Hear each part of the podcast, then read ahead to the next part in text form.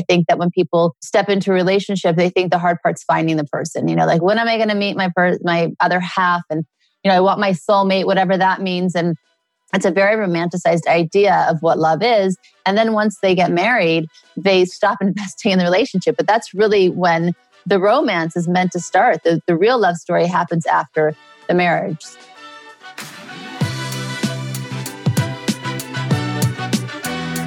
Welcome to the Big Kid Problems podcast, based on the comedic social channel all about not wanting to be an adult.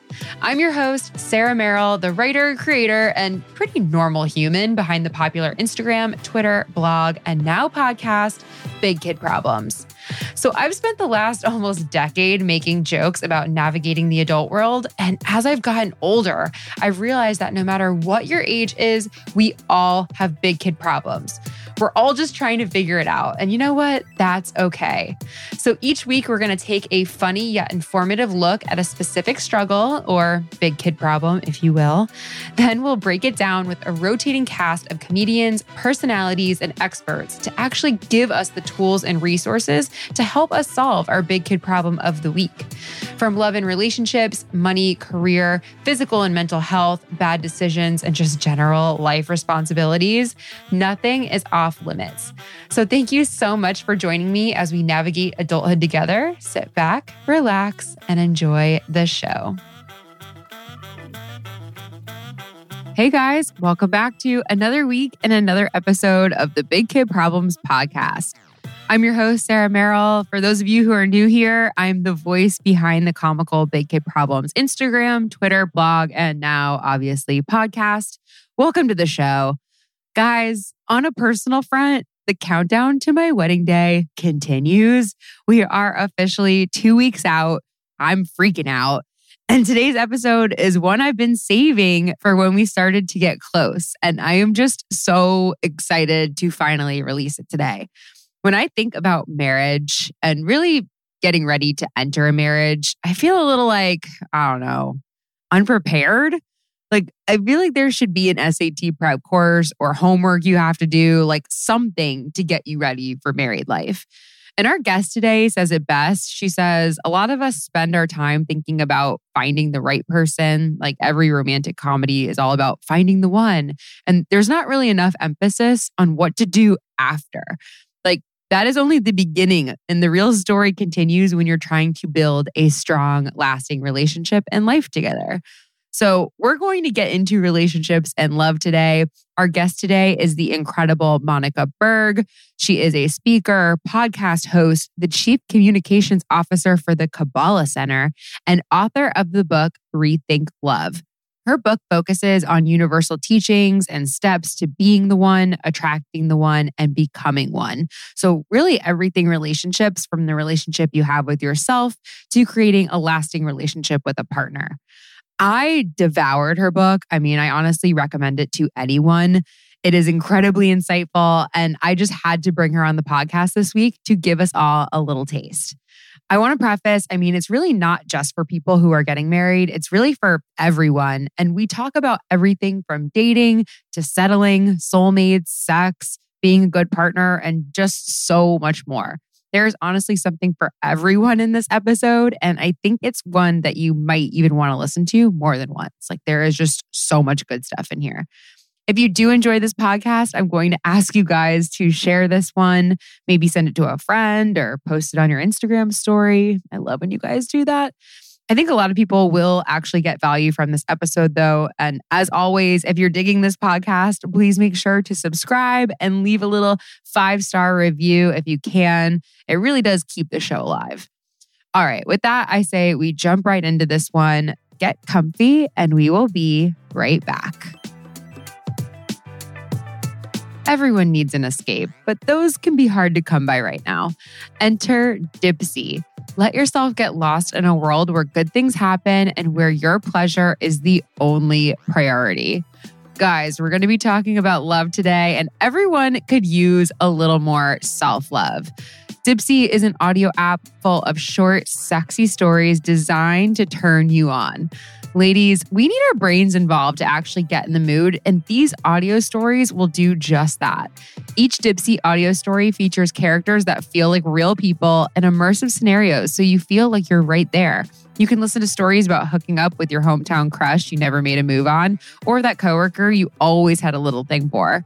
They release new content every week, so there's always more to explore, no matter who you're into or what turns you on. They're great to listen to if you're single or coupled up. If I've been running around all day, my new favorite thing to do is throw on a little 10 minute Dipsea story before I get home. It, really changes my whole mood and gets the mojo flowing, if you know what I mean. And if you need to wind down, Dipsea also has wellness sessions, sensual bedtime stories, and soundscapes to help you relax before you drift off. For listeners of this show, Dipsea is offering an extended 30-day free trial when you go to dipseastories.com slash bigkid. That's 30 days of full access for free when you go to D-I-P-S-E-A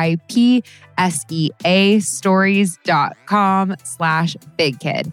That's dipseastories.com slash bigkid.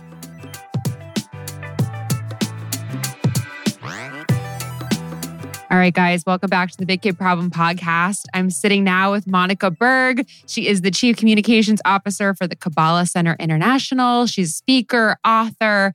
Oh my gosh, all the things. Welcome to the show.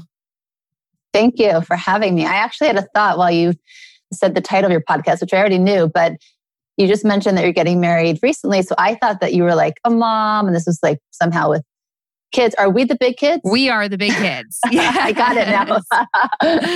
We're all as you as you said it. I'm like, ah, that's what you mean. It's so funny because I actually get pitched all the time for like kid stuff. I'm like, no, this is. No, I'm the kid. Yeah, yeah, exactly. I'm like, no, this is very much an adult uh, podcast. I don't think we're going to be advertising like pacifiers. Um. Anyway, welcome to the show. I'm so excited to have you. Um, like we said, uh, I am really pumped for you because for you to be on the show because I am getting married in a few months, and started kind of. I'm trying to do my own research because um I'm also Jewish and I'm always jealous that like we don't have what like the Catholics have before getting married, where they basically go to like marriage camp. And I haven't been able to find that anywhere. And I and I'm trying to do my own research. And I thought your book, like I I have been inhaling it. I think it's so amazing and there's so much good info in here. Yeah, that's a great idea, marriage camp. Yeah, it's I call my book uh, the Bible of Love. I think it really has it has psychology, science, my personal stories, people I've worked with, their stories. Of course, I've changed the names to protect the guilty. No, I'm mm-hmm. kidding. But I, I think that so often we just stumble through the most important parts of our lives and then we're hyper focused on things that don't really matter. And so I wanted people to rethink what they think they already know about love because chances are it's really backwards. Yeah, 100%. And you mentioned even before this podcast, I mean, a lot of this comes from your own experience. You've been married for 24 years. And you've also, uh, through your work, your husband is a rabbi. I think I read somewhere that you've been to like 500 weddings. And counting. And counting. Yes. And you've like, you know, worked with couples, hundreds and hundreds of couples. And so I was kind of curious. I mean, I know obviously like I, am curious why you wanted to write this book and maybe some of the things that you see in a lot of the couples that you work with. So it's interesting. I, you know, I never thought that I would write a book. In fact, about relationships, really romantic relationships, but I would meet with people about where they found their, their themselves in their life, you know, in their career, just their joy or fulfillment or lack thereof. And the theme that was really bothering most people was their relationship. Either they wanted one or they wanted to improve the one they had or they wanted to exit the one they were in. And I started to see a commonality of the issues, you know, of the triggers and it became so clear to me what the solutions were because again i've really worked very hard in my own marriage. My husband and i both took that very seriously. I think that when people step into a relationship they think the hard part's finding the person you know like when am i going to meet my per- my other half? And you know i want my soulmate whatever that means. And it's a very romanticized idea of what love is. And then once they get married they stop investing in the relationship. But that's really when the romance is meant to start. The, the real love story happens after the marriage. So I just thought if I can put it out on on a paper, right? Write it out, and then I'll meet with people. First of all, it's gonna be easier for me because they can read it, and then come with really concrete questions, and we can have really specific solutions. Yeah, I think that's so. Uh, um, that's like so interesting, and and I, am so I I also want to like preface too because you you obviously work um at the Kabbalah Center International. And there's a lot of like Kabbalic teachings throughout this book that I thought was like really, really cool. And so for anybody listening who may be unfamiliar, can you kind of give us a little bit of background on like what Kabbalah is? Because I think a lot of people are just like associate, be like, oh, that's the Madonna religion, right? They don't, they don't always know. Right. One small piece of information. Um, and then they, you know, people generalize, but it is the most ancient wisdom. And at its core, it is consisted of lifelong practical wisdom. So you can apply it with specific tools like, I mean, at the end of the day, and, and this is like really just a broad stroke of what it is, with all the information that it that is available, you were transformed through it. So you're meant to leave the world differently than how you've entered. And to do that, you really need to actually understand what challenges are meant to be and it helps you find your purpose. It helps you make sense of chaos and really to get through to the other side. You know, Kabbalah is a verb, it's an action. And we're meant to be real participants in our life. And I, I don't believe in suffering and I don't believe that we're meant, you know, some are lucky and some are unlucky. With this wisdom, honestly, if people not only study it, but live it, it gives them the clarity and the tools to be able to derive purpose and meaning from everything in life, even the greatest challenges. So for me, it's really helped me navigate. And I'm lucky enough to have found it when I was 18, 17 years old. And, uh, and it's really informed all of my life's decisions. And I put it in the book, you know, the truth of the matter is, in for a relationship to be successful, I believe there needs to be a spiritual component because if not, things like the ego gets in the way. People don't really learn how to share fully with another person. So there needs to be that aspect. And for me, it's Kabbalah. Mm, so, so cool. And I mean, what I really love about it is it is, it's like just deep wisdoms. And I don't think it's like religious specific. Like even as, when I was reading the book, I'm like, any of these Kabbalic teachings that you're reading throughout the book, I'm like, are so universally true. It's not like, you know, you don't have to think a or you know practice a certain religion to relate to it. Um it was all very very profound. I mean i'm telling you i was like going through this book very quickly like digesting it all. But one of the main things you say about like having a positive relationship and having a healthy relationship is really the relationship with yourself. So i love i love that you started the book in that way and i love if you could kind of give us a little bit um of of some insight into what becoming the one looks like it's funny. Everybody changes the, the title. It's it's becoming one because and again, it's it's a natural thing to do, which is why I like to bring it to people's attention because everybody's looking for the one, right? But it's it's never outside of you. When you really grow that aspect of yourself of what you're looking for in somebody else, that part of yourself that's your soul, that's your truth, that's connected to where you've come from. When you grow that, then you naturally attract the one that you're meant to, right? So I've devoted eight chapters to finding yourself really because people are in such a rush, you know, especially if we're lonely, especially now during the pandemic, right? People really are craving a meaningful relationship, but you cannot give that if you haven't found that and been able to give that to yourself first. And and I said that I found Kabbalah when I was 17. I actually developed an eating disorder just around that time. And I think often people think that, you know, if you're spiritual or you're doing things right, then it will save you from some kind of pain or, you know, you won't, you'd be elevated to a point where you wouldn't get to that kind of state. And for me, you know, it helped me understand what was really happening to me. And at that time, I was so lonely. I just really wanted somebody to love me enough for both of us, you know? And I also recognized that that could never be possible. So I spent a good year and a half or three years actually really starting to find my voice, starting to respect myself, starting to love myself eventually. First, I had to like myself and really honor what I desired, not have shame and wanting and expressing my want. So, those eight chapters, and I always say, even if somebody is in their 80s, you know, it's never too late to get to that point. It's a really necessary, fundamental first step wherever you find yourself in life, if you're single or not, to go back and to really check where you're at in that stage. Yeah, I like I like that you specified that in the book. You were kind of like this isn't just for single people.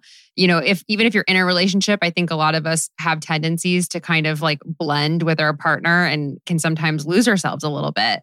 So I love um, if you could maybe I know there was eight chapters dedicated to this and to helping you kind of find yourself and you know love yourself. But if there's any maybe a couple tips that we could share with our audience today. And actually, the book is in, it's one bit book, but there's three parts. So the first is me, right? It's all the relationship that you have with yourself. And then the second part is what you just described. It's going from me to we. It's how to be able to maintain your sense of self and know what you believe while meshing your life with somebody else that you've deemed worthy of sharing it with. And the last is we, and that's how to navigate successfully through a relationship once you're in a committed relationship. So, in that first part, me, uh, I talk a lot about shame, blame, and guilt because a lot of people struggle with those feelings. And what happens is they live in the past. You know, I did this horrible thing and that I'm a bad person and I'm undeserving of love. And it becomes really complicated. And then again, we look externally for somebody to make us feel better about who we are. Uh, I talk about feedback versus validation. I talk about authenticity. I talk about removing shame. I talk about knowing what you really believe. So you'd be surprised, right? When I say these things, they don't sound like, yeah, I, I kind of know myself. I live with myself all the time. But it's what is that experience like? You know, do you really respect your opinion or do, are you full of doubt and are you relying on your best friend or somebody else or your therapist or your hairdresser to tell you the better way to do things? You know, it's really this deep knowing of self. And it's not taught, right? When we go to school, we're not told you need to develop your soul, you need to really know who you are. We're not none of that. It's about, you know, getting a having a grades, great grades so you can go to a good university, so you can get a great job, so you have a car and a home and a family and then check check check. At what point do we actually stop and say, okay, are these things that I really want? Are these things that light me up and get me excited about my life? Or are these things that I I think were important because that's what society told me or that's what my family told me. That was the, the feedback that I got. Yeah. Oh my gosh. I remember this period of life so vividly. You know, like I remember coming out of school and you basically have a track record the whole time. And it was really like my first few years of of outside of college and trying to like have a job and all that stuff. I I remember this one like being on the subway, coming home from a long day at a job that I truly hated.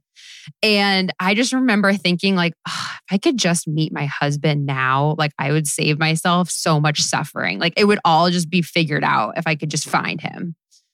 And that and that, my friend, is called a cherished delusion.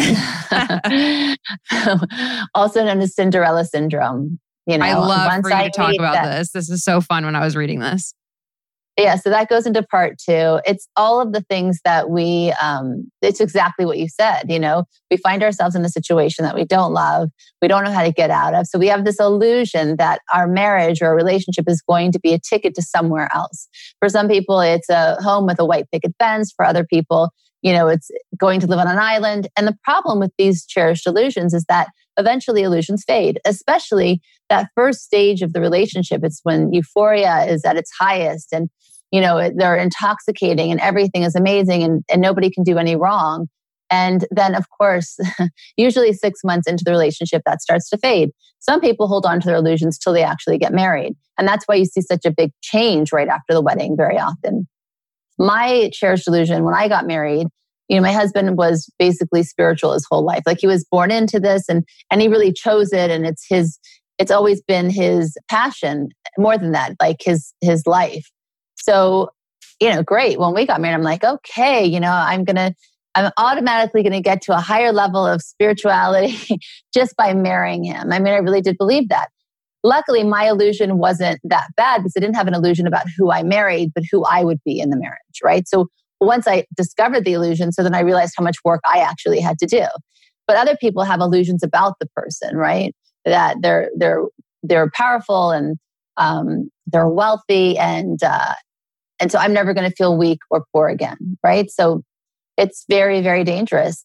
The thing is, even for people who are in a relationship where they've realized, or there's hopefully they're going to realize that maybe some of it was an illusion, once the pieces have shattered, you know, you are able to pick them back up. You can see clearly and you can either um, choose to grow the parts of the relationship that are true and that work, And if not, then then maybe you do want to exit the relationship because what you recognize now that's bearable in 15, 20, 30 years will be unbearable. Jeez. I know. And you when you talk about some of these illusions, it's just it's you know, I hear of couples that, you know, get mar- get married after 6 months of knowing each other. Like do you think that that can be a recipe for or do you think that that can be problematic because you do have these illusions and you don't really truly know a person or do you think that it's possible to for that to be okay?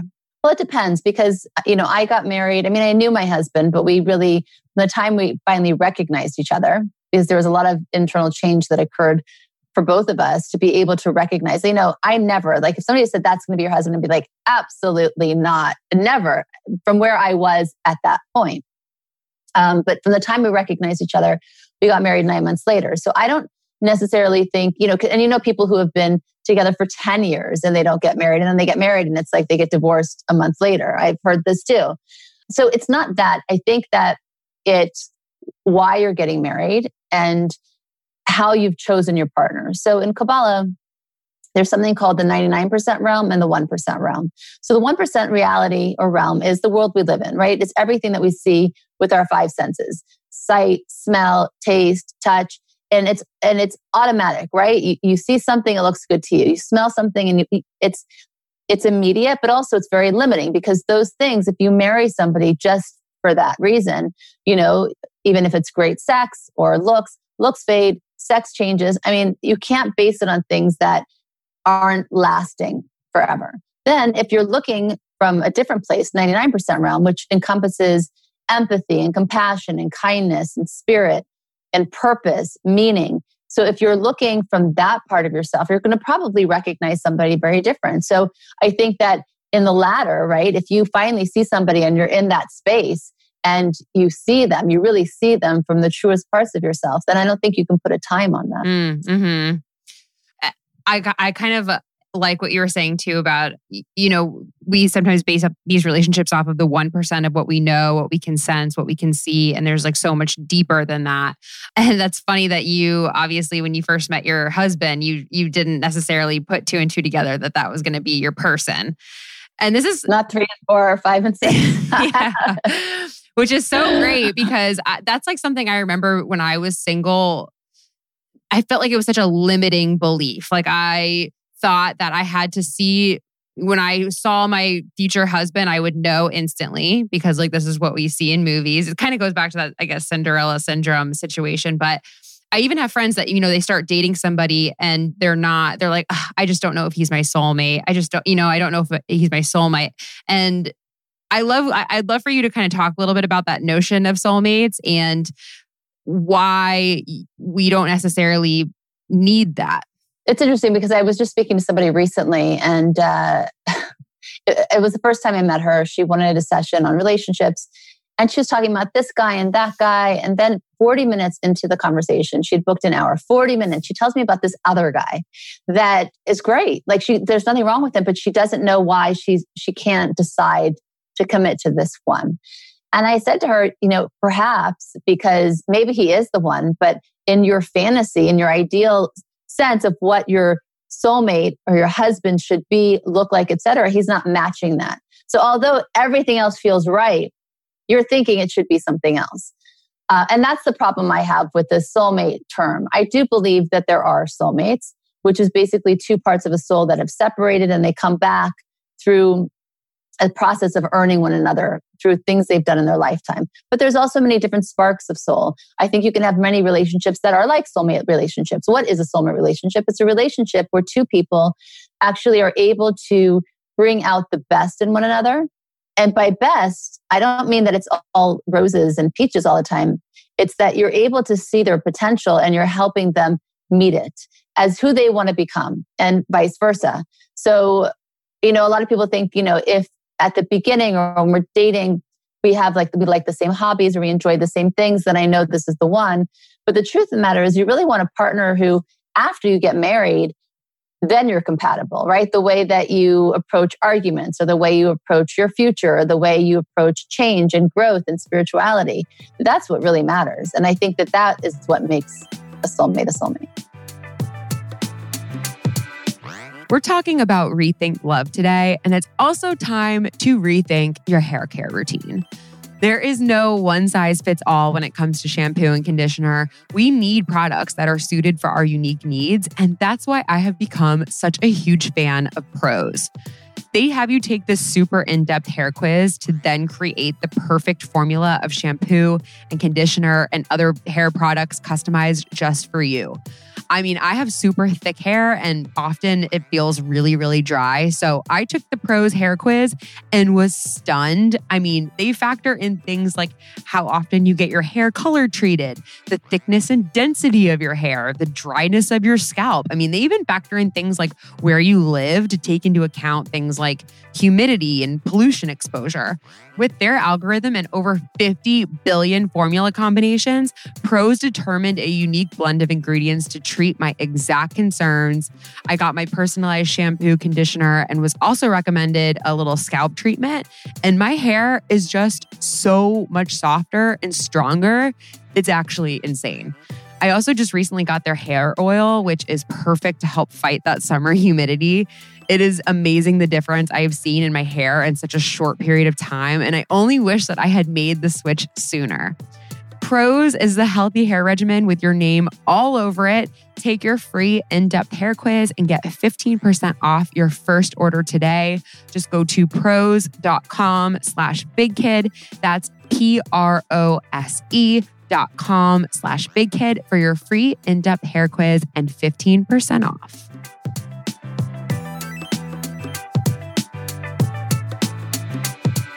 What would be your advice to anybody who maybe is in one of those situations where maybe they are dating somebody or like they're just not sure if they're the one? You know, like they're not sure. Cause I actually, I, I mean, I don't even know if, if my listeners know this because I, I use my relationship as an example all the time. Uh, cause I've been with my fiance now for seven years.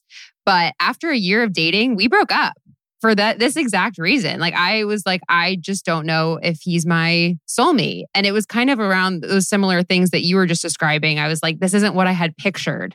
You know, I I had this my you know husband in my head and like you're not matching that and obviously we came back together and i was dead ass so wrong. you broke up with him yeah you broke up yeah and then how long did it take you to realize that you were wrong probably about six months about six months. And it was really weird because when we broke up, I was like, there's no way we'll ever get back together. Like, I just really didn't think, I was so sure. I was so sure. I was just like, you know what? I have to do this because I know it's the right thing. And I, I thought it was going to be easy. And literally, as soon as we broke up, I was like, something within me was so devastated and so crushed and i couldn't get him i couldn't stop thinking about him and then finally like 6 months later we got back together and and I was just like, wow, I can't, I can't believe I was so wrong.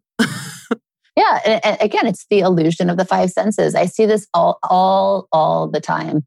Another couple, they just started dating. He's not sure he's attracted to her. And, and, and I don't, I never believed it for a second because they actually, they, it all, everything lines up. You know, they get along, they're friends, they enjoy each other's company. But again, to me, it was clear he was comparing it to who he always had envisioned himself with his whole life, right? That's a big illusion to kind of be like, okay, wait a second, what's really real here? And that's why that first part of the book is so important because unless you really know who you are and you know what you believe and you give yourself emotional feedback and you become your own best friend, then uh, of course you're going to be confused when it comes to this stage. You know, obviously, I think that people get tripped up over their soulmates and it can really affect their relationship.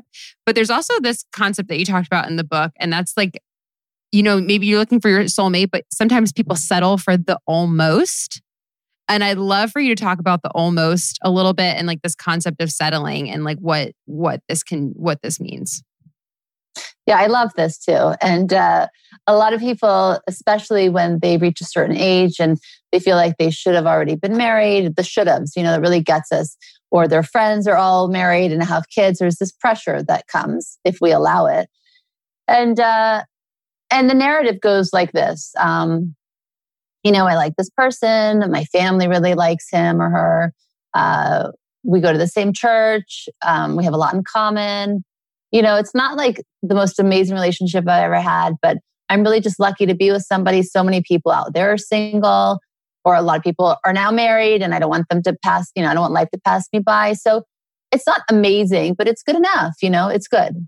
That's the almost. And I think people can talk themselves into anything with this kind of narrative, and people do. And there's a couple that I talk about in my book who, you know, they were high school sweethearts. And uh, she was from like a family of everybody was going to amazing universities, a lot of intellectuals. The pressure to be perfect and to have it all figured out was really intense. And then she was dating this guy that, you know, loved her the way she was. He never put pressure on her. He wasn't really overly ambitious. So she really felt like, okay, this is something different. And there were warning signs already. You know, he used recreational drugs. He didn't really want to go to school. He didn't have a, a, a life plan for his future. So she decided to go ahead and, and get married anyway. And she knew that on some level she was settling, but she compared it to this other intense perfection in her family unit. And so she chose, like, okay, well, I'm not comfortable there. This is going to be good enough. It's going to work out. After they got married, you know, he spiraled into crazy uh, drug usage. She became the provider, not just for him, but then their children. She worked like crazy.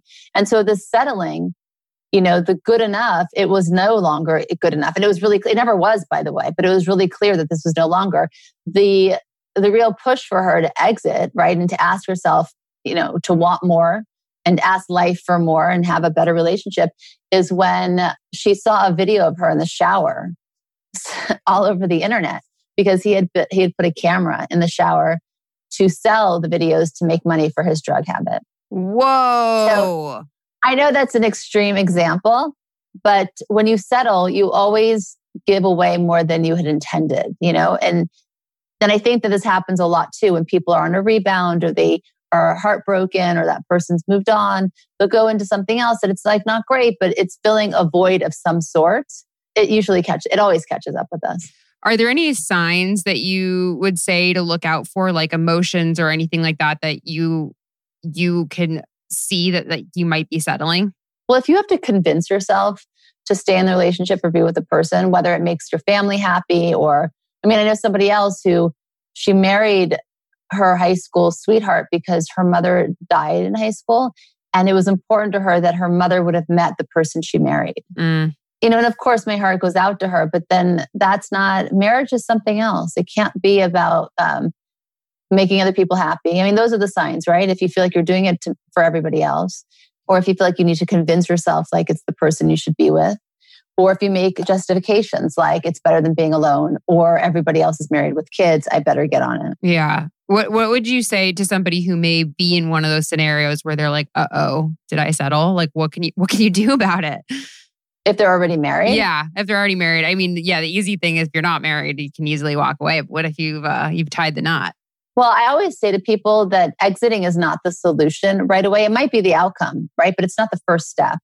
For somebody like that, I would say really take the time to become the person that would recognize this going forward. Because if not, you'll leave this person, you're going to make the same mistakes with the next. There has to be some kind of growth or transformation that occurs before you exit.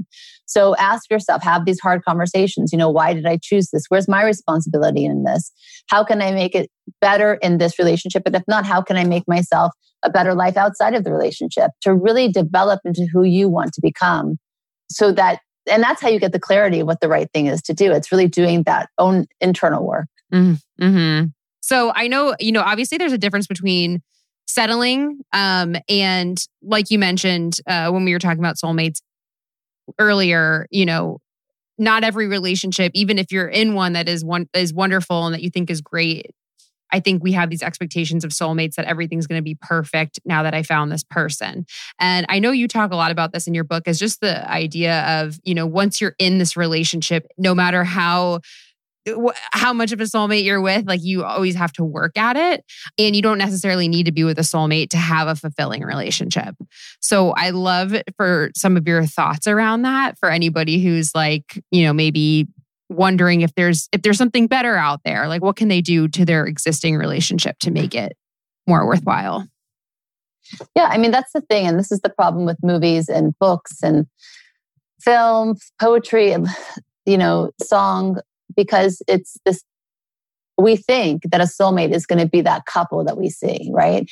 That they're so happy together and they're so perfect and they always appreciate each other and and it's it's not really rooted in reality. A soulmate relationship is a beautiful relationship. Um, but it is a relationship where you challenge each other to become the best version of yourselves. Like, I'll give you an example. Um, my husband and I, right? He is a scholar. He has authored many books. He's always had his nose in a book. And he also, though, is quite um, astute at helping people. He's very funny. Uh, he's a great leader. He's a great speaker. But before we got married, none of that. I was the only one that saw that version of him, and it was just books. Before we got married, I was the one that was more outgoing, social, um, and to sit down and be disciplined to study, let alone write a book or two or whatever, forget it, or speaking in public. So, what happened through our marriage is that we were able to help awaken the parts that we both knew existed in one another, that we showed each other, but that we never thought to go and share it out in the world. So, through encouragement, through conversation, um, through support, we were able to cultivate that inside of ourselves. But I think that if I was in a different relationship, right, that wasn't set up like that, where you live your lives and you're happy together and it's like you're, you know, and it's nice and it's great. But a relationship really, a soulmate, in every relationship, you're meant to learn to love each other more and more each and every day, more each and every year. And a big part of that is to also be able to challenge, to push, to help grow. I talk about the Michelangelo. So there's there's a phenomenon called the Michelangelo phenomenon, and there's also uh, the Golem effect. So the Michelangelo phenomenon is if you, for instance, if somebody wants their uh, like I said, like if you if you're like uh, you have a slab of clay and you start to mold it and build it, and you create something. The thing here is if you're putting it into relationships, that it has to be connected to the vision the person has for themselves. So, like the example that I gave with my husband and I, it's something I very much wanted to be. I wanted to be more scholarly. I wanted to be more disciplined like that. I wanted to speak in public. It wasn't that he wanted me to do those things, it's things that I wanted. And he helped me create that, and vice versa for him. The golem effect, and this is how relationships do go wrong in the same kind of theme, is when a husband, for instance, wants his wife to be more like Marilyn Monroe, but really she wants to be like Joan of Arc, right? So you can see how that would not really be successful or pan out. Um, but I do think that's one of the illusions. People think a soulmate relationship is problem free, and it's just not true. Mm, hmm When what are some of your your tips for when when issues do arise in a relationship? Like, I know you give a lot of great advice on how to move forward in like a really healthy way, and and vice versa. There's some things that you can really do to damage your relationship. So I think that there is a time. You know, I really do believe, by the way, in fighting. I know a lot of people think that that shouldn't be the case. I call it spiritual sparring because it shows that you really care and that you're passionate about the relationship and you have thoughts and you want to share them together and work through them. The thing with that is you have to have a style that works for both of you. You know, if you're a screamer and your partner is the silent type, you're really going to have a problem when you're trying to get through an idea. So I just think that people need to put real investment in the relationship in terms of make sure that you are still friends you know so often in relationships people stop being friends at some point and then they go outside the relationship for those kinds of connections that they had in their partner with their partner in the first place. And there needs to be laughter and levity. I mean, there's so many things that, and appreciation. I would say that those are the biggest that we need to make sure stays because relationships are work, but that doesn't mean that it's hard work. That doesn't mean that it's painful work. It's just a lot of effort. But when you love what you do, for instance, right? You put effort in it. If you wanted to have a baby, you understand it's going to take nine months to grow. I mean, it seems like in every other area we understand this, but when it comes to relationship, again, the idea that it should be effortless and problem free is something that's so ingrained in our culture and, and it really does need to to change. Guys, we've been having a beautiful conversation about love and relationships. And I'm just going to take a quick turn for a second and talk about another important relationship the intimate one you have with your butthole. Guys, Hello Tushy's brand new 3.0 modern bidet attachment is here to get your ass sparkling clean. Hello Tushy attaches to your existing toilet no electricity or extra plumbing needed. I mean, if I can install it, you know it's foolproof. It's stylish, eco friendly, and even saves you money. It can cut toilet paper use by 80%, paying for itself in just a few months. I was a little nervous to try a bidet, but it is literally a game changer. I feel like it cleansed my soul. And the Hello Tushy 3.0 doesn't just clean your butt with a precise stream of fresh water, it cleans itself with the Smart Spray automatic nozzle. Plus, Hello Tushy has your ass covered with a 60 day risk free guarantee and a 12 month warranty. Join millions of happy Hello Tushy customers right now and clean your butt with every flush. Just go to hellotushy.com slash bigkid to get 10% off plus free shipping. This is a special offer for Big Kid Problems listeners only. Go to hellotushy.com slash bigkid for 10% off. That's hellotushy.com slash bigkid.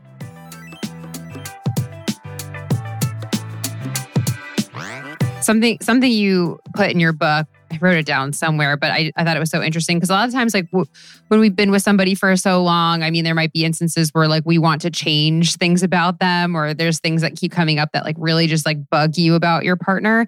And you said something along the lines of like, you know, if you're trying to change, if somebody in the relationship, if anybody has to change, it's probably yes, yes. I love like for you to elaborate on that a little bit. Yeah, because I mean, listen, your relationship's going to be a mirror for you, whether you like it or not.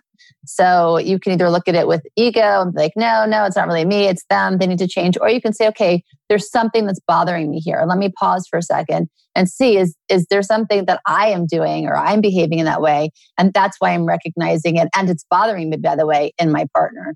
So I think that in all things that you see, and not just in a relationship, I do this with everybody. If somebody really is bothering me, I'll stop and say, okay, Monica, how do you, where do you have that in you? You know, how do you behave in that way?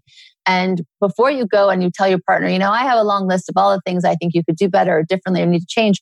Why don't you make your own list for yourself and make sure that you are a good partner and that you are providing for them and you're also giving to their needs before you come with the list? Because if not, first of all, they're not going to hear you, but also it's, it's incredibly unfair.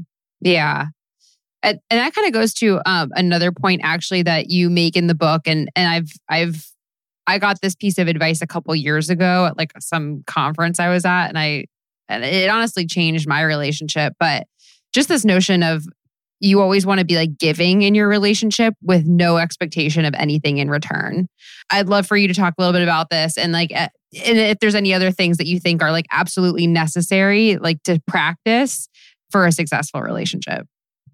Well, I call this unconditional love. So there is romantic love, and then there's unconditional love. The first is often rooted more in the ego. It's about you meeting my needs, you providing for me, you making me feel good, you making me happy.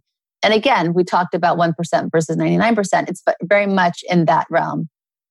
Unconditional love is you love somebody simply because they exist. So when you love from that space, naturally you're looking for ways that you can give and not for how am I receiving. And when you do this, the interesting thing is obviously the more you give, the more you're going to receive. It creates this circuitry between the two people. It's rare.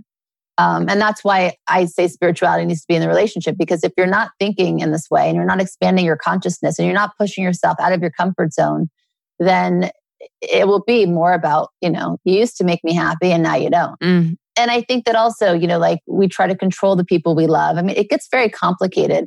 Love and control really cannot exist. You know, it's being able to love somebody and seeing them through a process. But at the end of the day, you realize that it's their journey, it's their life, it's their process. Even if you're their partner, it's not all about you. Mm. So I have a whole chapter on that. I think the other big thing, honestly, for a successful relationship is appreciation. I mentioned it very briefly a little bit ago, but often I see couples who are really happy together. And then shortly after the wedding, a few months, I actually had this. I, I was at somebody's wedding and, uh, and I didn't know her very well, but my husband married them. And I saw her six months after her wedding and she looked visibly different. Like she just, she lost a glow in her eyes. I was like, is everything okay? How's married life?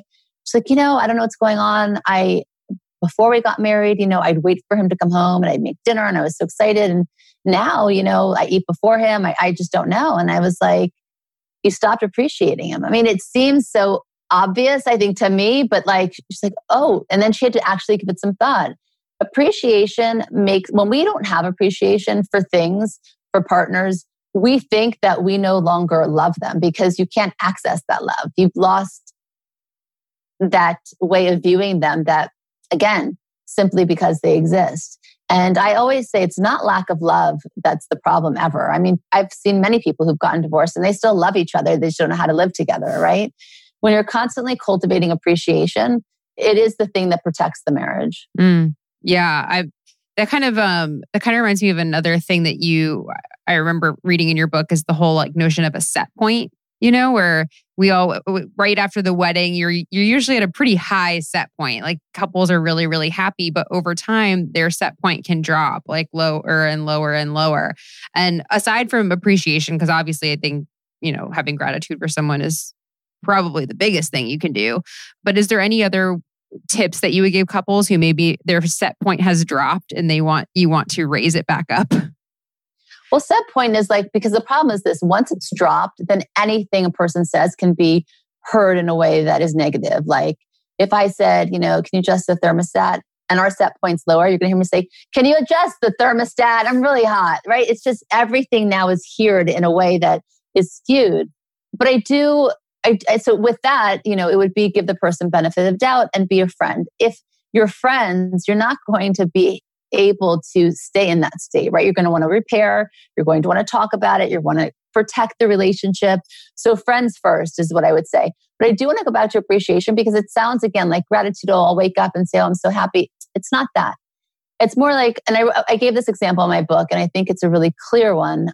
And it's easier when we don't make it about a romantic story. So I wrote this about my oldest son, who um, at the time he was 13 maybe 12. And uh, I was pregnant with my fourth child.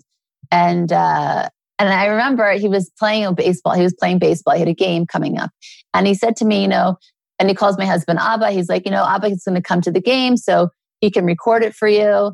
So I said, oh, David, when's, when's the game? He's like, you know, it's on Thursday at this time. And I was like, oh, wait, I can actually come. I don't have a meeting. And, you know, I'd love to see you. And he's like, and he, and he starts shifting from side to side and his eyes are going up and down. He won't make any eye contact. And I was like, he's like, no, no, you know, in a very soft voice, it's okay.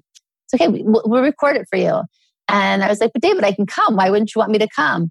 And uh, anyway, after like a few conversations, it came out that his friends understand how babies are made. And in my nine month condition, he was embarrassed for me to be there. And by the way, I looked pretty good, but it didn't matter. He was like, he was just uncomfortable. So my reaction was like irritation, you know? And even like uh, when they go through puberty and suddenly like, where's my sweet child? And they speak to you in a different way. The point is this. Now I'd think back to when he was a newborn, right? I would cradle him in my hand, his breath, the touch of his skin on mine, his little hair that stood up on his head. I mean, my heart, right? Un- now, you would say that that's unconditional love, but it's still the same person. Has he actually changed? Has his soul changed? No. So when you love somebody, really love them unconditionally, then you're able to be able to see. So I recognize that my ego was bruised in that moment. I was offended. I'm your mother. How dare you? But then when I realized that profound understanding, it's the same soul, right? And if you love somebody, you love them simply because they exist. You can't actually, it, it because by the way, in that moment, did I feel love towards David? No, I didn't because I wasn't appreciating him in that moment. He was upsetting me. So if you have enough upset through the relationship and you don't actually pause and check yourself and reassess, right? And change your set point. So that's why appreciation is everything because if not, you're going to fool yourself to think that you're actually right and justified in feeling the negative feelings you're feeling. Hmm. So if you're having some negative thoughts and feelings towards this person, like it's your, like, do you just think you you should kind of go back to that, go back to those basics and be like, look, this is somebody I love. Like, I need to give them the benefit of the doubt. I need to work with them. I need to just love them through whatever it is that is annoying me. Well, it depends what it is. You know, if you if you go back to what's bothering you, is it because um, you resent them because they never hear you? Let's say. So I, I understand that feeling, and it's a it's a horrible feeling.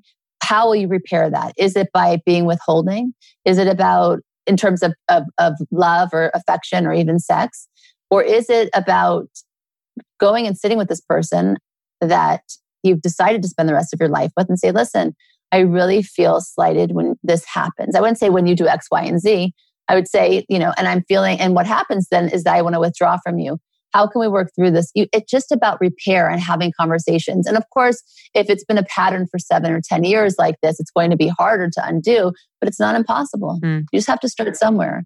But, but in having those conversations, the expectation can't be, you're going to hear me now and you're going to agree with me. It can't be that. You have to be able to hear and ask them to hear you. Mm. hmm So true. One thing you one thing you mentioned just a second ago, and I wanted to hit on this before we wrapped up, was um, you know, you mentioned like one of the things we can do to punish somebody is like withhold sex. And sex was a, another uh, chapter in your book that I thought was really, really interesting because obviously when we talk about relationships, we have to talk about sex. And um, you put in a couple myths about relationships and sex. Uh, if you want to talk to that. yes. One of them was that, you know, like we've all heard like married people don't have sex as regularly, you know, or you don't have sex That's as actually yeah. not true at all. That couples can be happy in a marriage without sex. I don't think that's true either, unless somebody has like a, a physical, you know, challenge where they can't become aroused. Um, I think that sex is love in motion. And I think that if a couple's not having sex, it's an indication of something else not working in the relationship. So I think that's very important. Sexual performance is important. I think with this, idea and why I think it's important to talk about. I think that most couples, you know, don't talk about what they like. Um, sometimes men feel offended if a woman's saying what she needs, or she's ashamed to say it because of how it might sound. And and that's why again, sex is such a vulnerable thing. And I think that it's important to be able to talk about anything. I think it's an indication of you can't talk about those things, and chances are you can't talk about other things as well that are important to talk about. So talk, talk, talk as you would with a friend. And I think that, you know, if you approach it from a place of curiosity and friendship, you're never going to be steered wrong.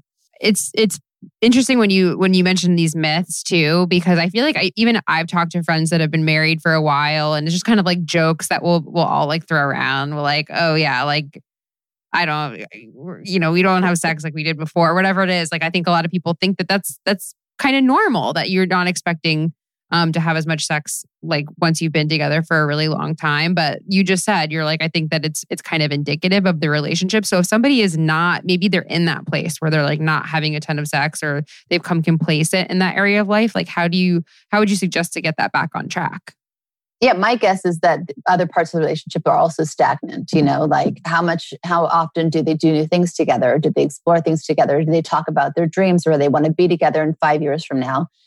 I think that to have intimacy and and have it be really beautiful especially when you're married when you're married it's those little things you know? I think that before the marriage like oh you know they bought me this or we went on that vacation together and that's really sexy and romantic and we had sex in different places. I think that after when you've married a very long time it's like when you get home from work and they've already washed the dishes from the morning you know?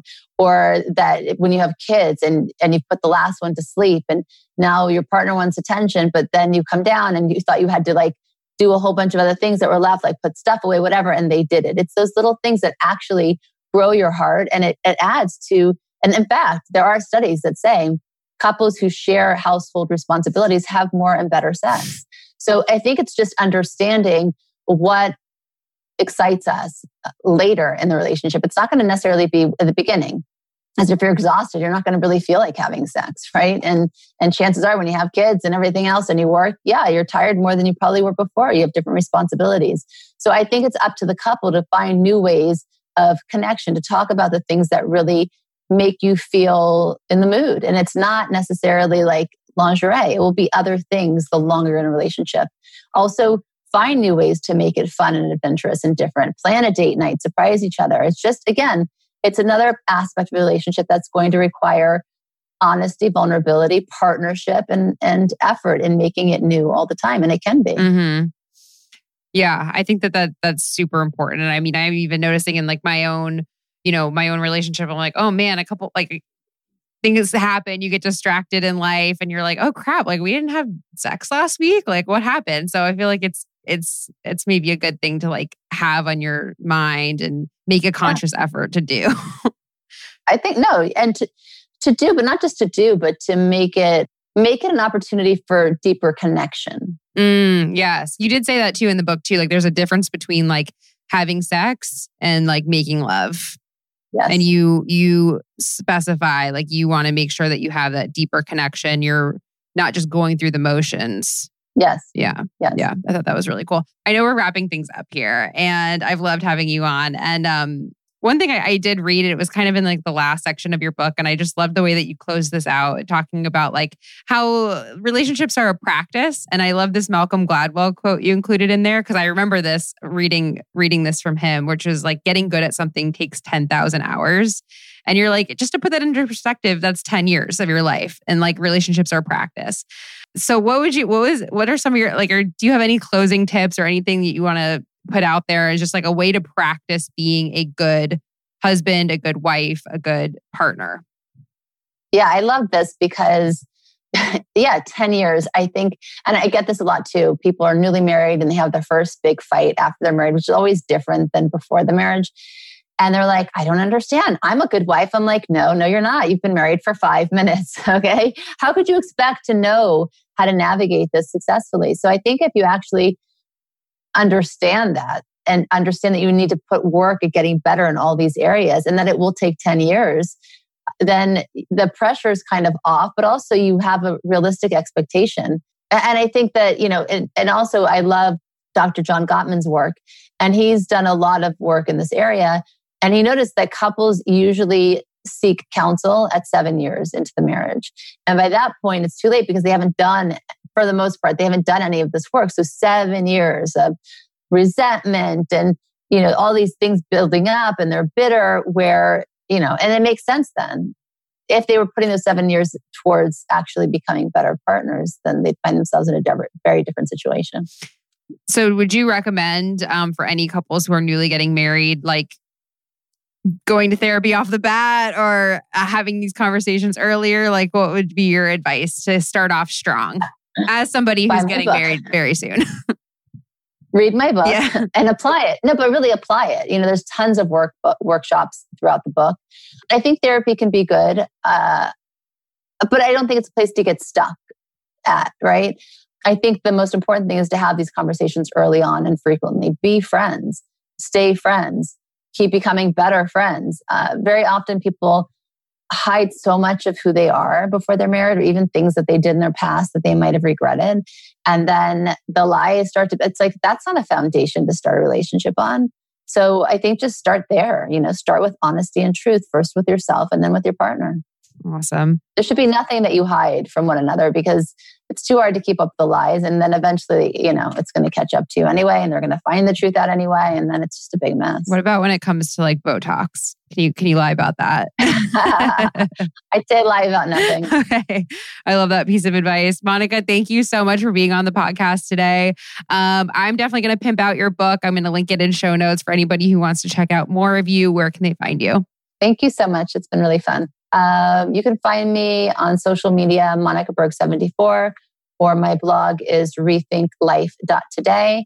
You can get my books, Fear is Not an Option and Rethink Love on Amazon. And um, my podcast, Spiritually Hungry, with my husband. We do a podcast. Awesome. Guys, I'm going to link all of that in show notes so you can check out Monica and get more of her awesome content. Thank you so much for being on the show. Thank you. All right, that is a wrap on our episode this week.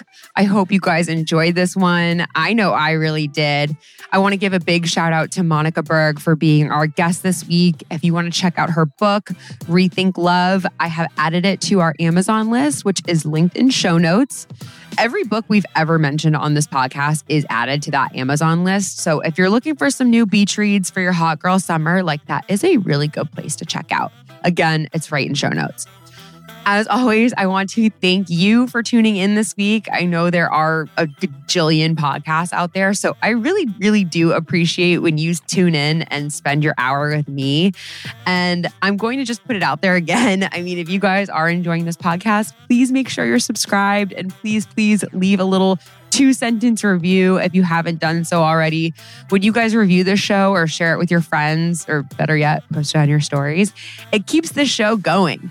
And we are going to be off the air for a while, so every little bit helps. All right. With that, I hope you all have such a good week, and I hope to see you back here for a brand new episode. Until then, I will see you next Tuesday.